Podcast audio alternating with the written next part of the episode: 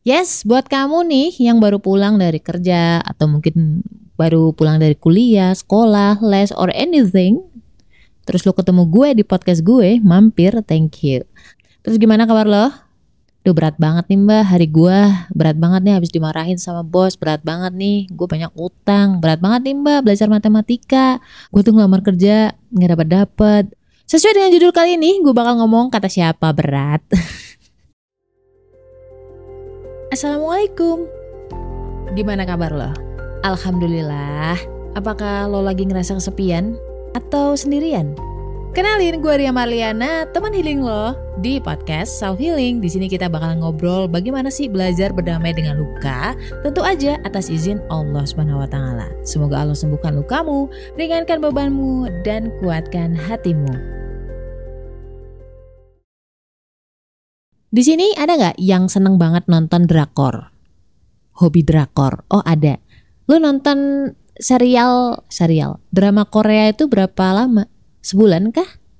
Oh enggak mbak, kalau misalkan dia udah rilis, memang udah rilis di tahun kemarin, gue biasanya begadang tuh sampai ya semalam lah bisa menyelesaikan 8 episode.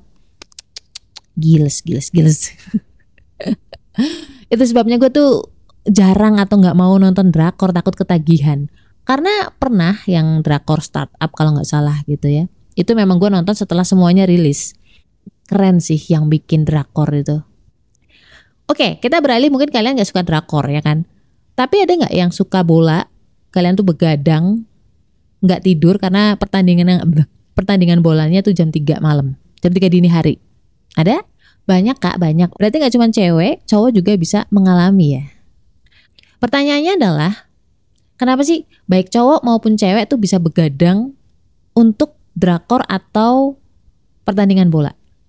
Ya, kamu jawab silahkan. Ah, salah kamu, kamu salah juga. karena suka ya, karena cinta. Memang cinta itu nggak pakai logika.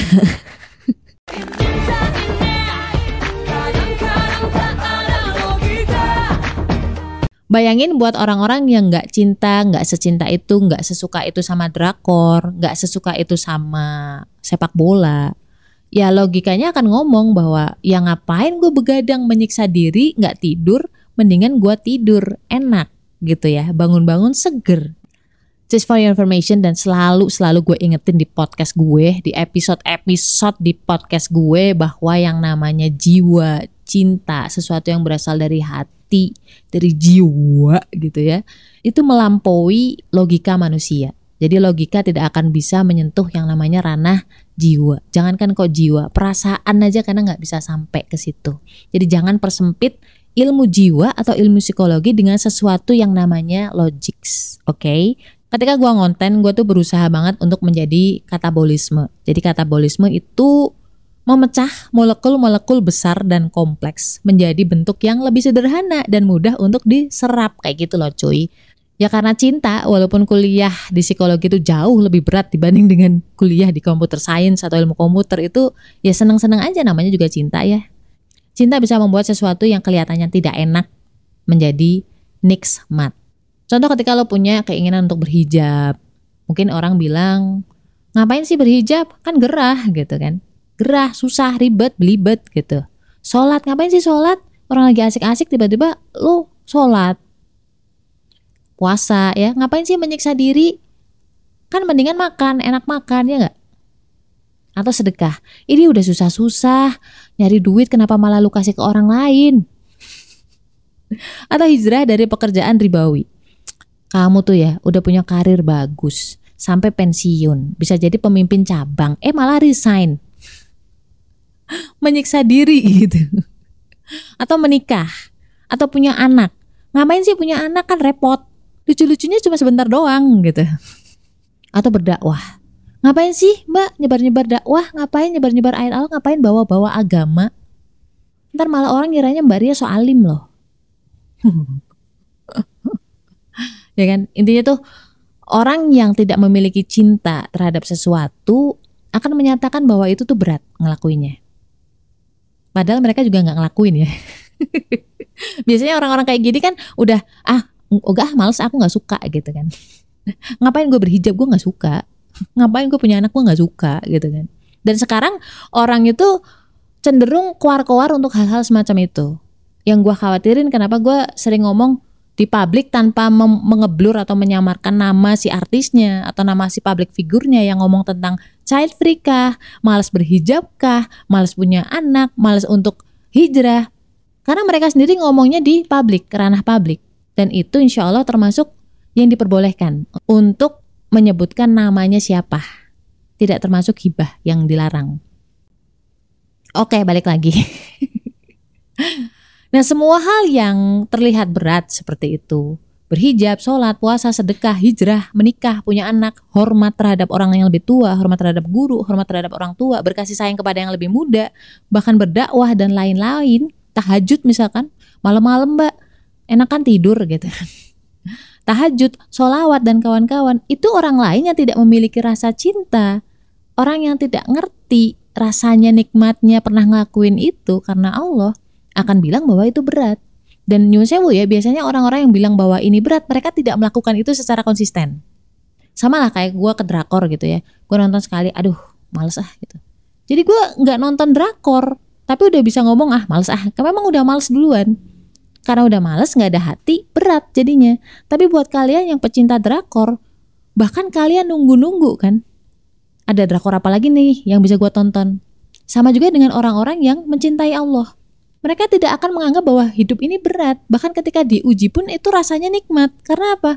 Karena ketika diuji, dia jadi ingat sama Allah. Oh, Allah pengen aku datang nih. Oh, Allah pengen aku sholatnya lebih lama nih. Oh, Allah pengen ketemu aku nih. Kayak gitu. Karena apa? Karena mereka cinta sama Allah. Kenapa mereka bisa cinta sama Allah? Karena gini, karena mereka mencoba, mereka nggak ngebantah duluan, mereka nggak males duluan. Contoh lah drakor. Kenapa lu bisa sampai secinta itu? Karena kamu mencoba awalnya iseng nonton drakor, ah eh ternyata seru ya, eh ternyata nikmat ya, eh ternyata asik ya. Jadi tahu ya bahwa seseorang itu sampai ke derajat nikmat, merasakan nikmat karena awalnya mungkin mencoba.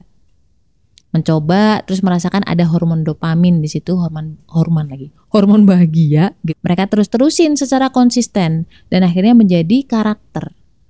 Karakter pecinta drakor, karakter pecinta bola. Andai saja Hormon dopamin ini bisa kalian dapatkan ketika bersolawat, ketika kalian sholat, ketika kalian beriman sama Allah, ketika kalian zikir. Aduh, masya Allah, itu tenangnya nggak cuma sampai ke ketenangan fisik doang atau hal yang sementara doang. Itu pasti Allah ganti dengan ganjaran yang jauh lebih baik. Nggak cuma di dunia, tapi juga di akhirat.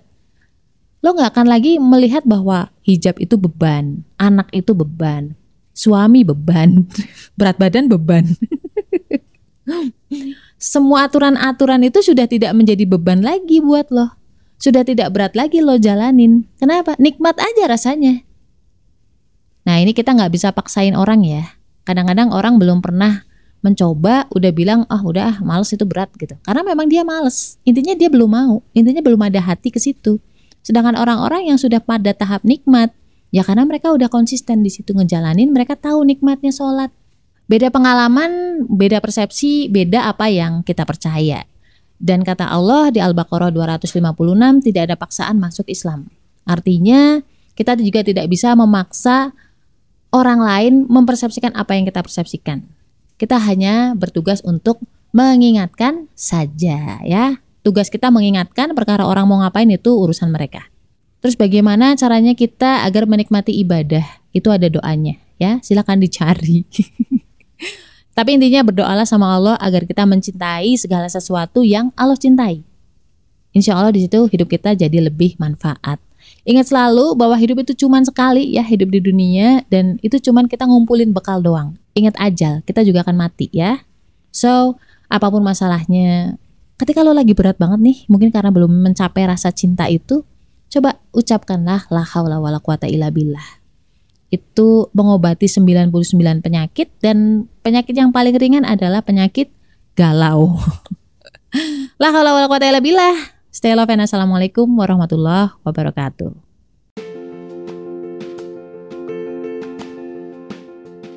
Kenapa sih golongan darah B itu pelupa, susah banget ingat nama? Orangnya juga cuek, nggak pekaan, nggak perhatian. Kenapa coba?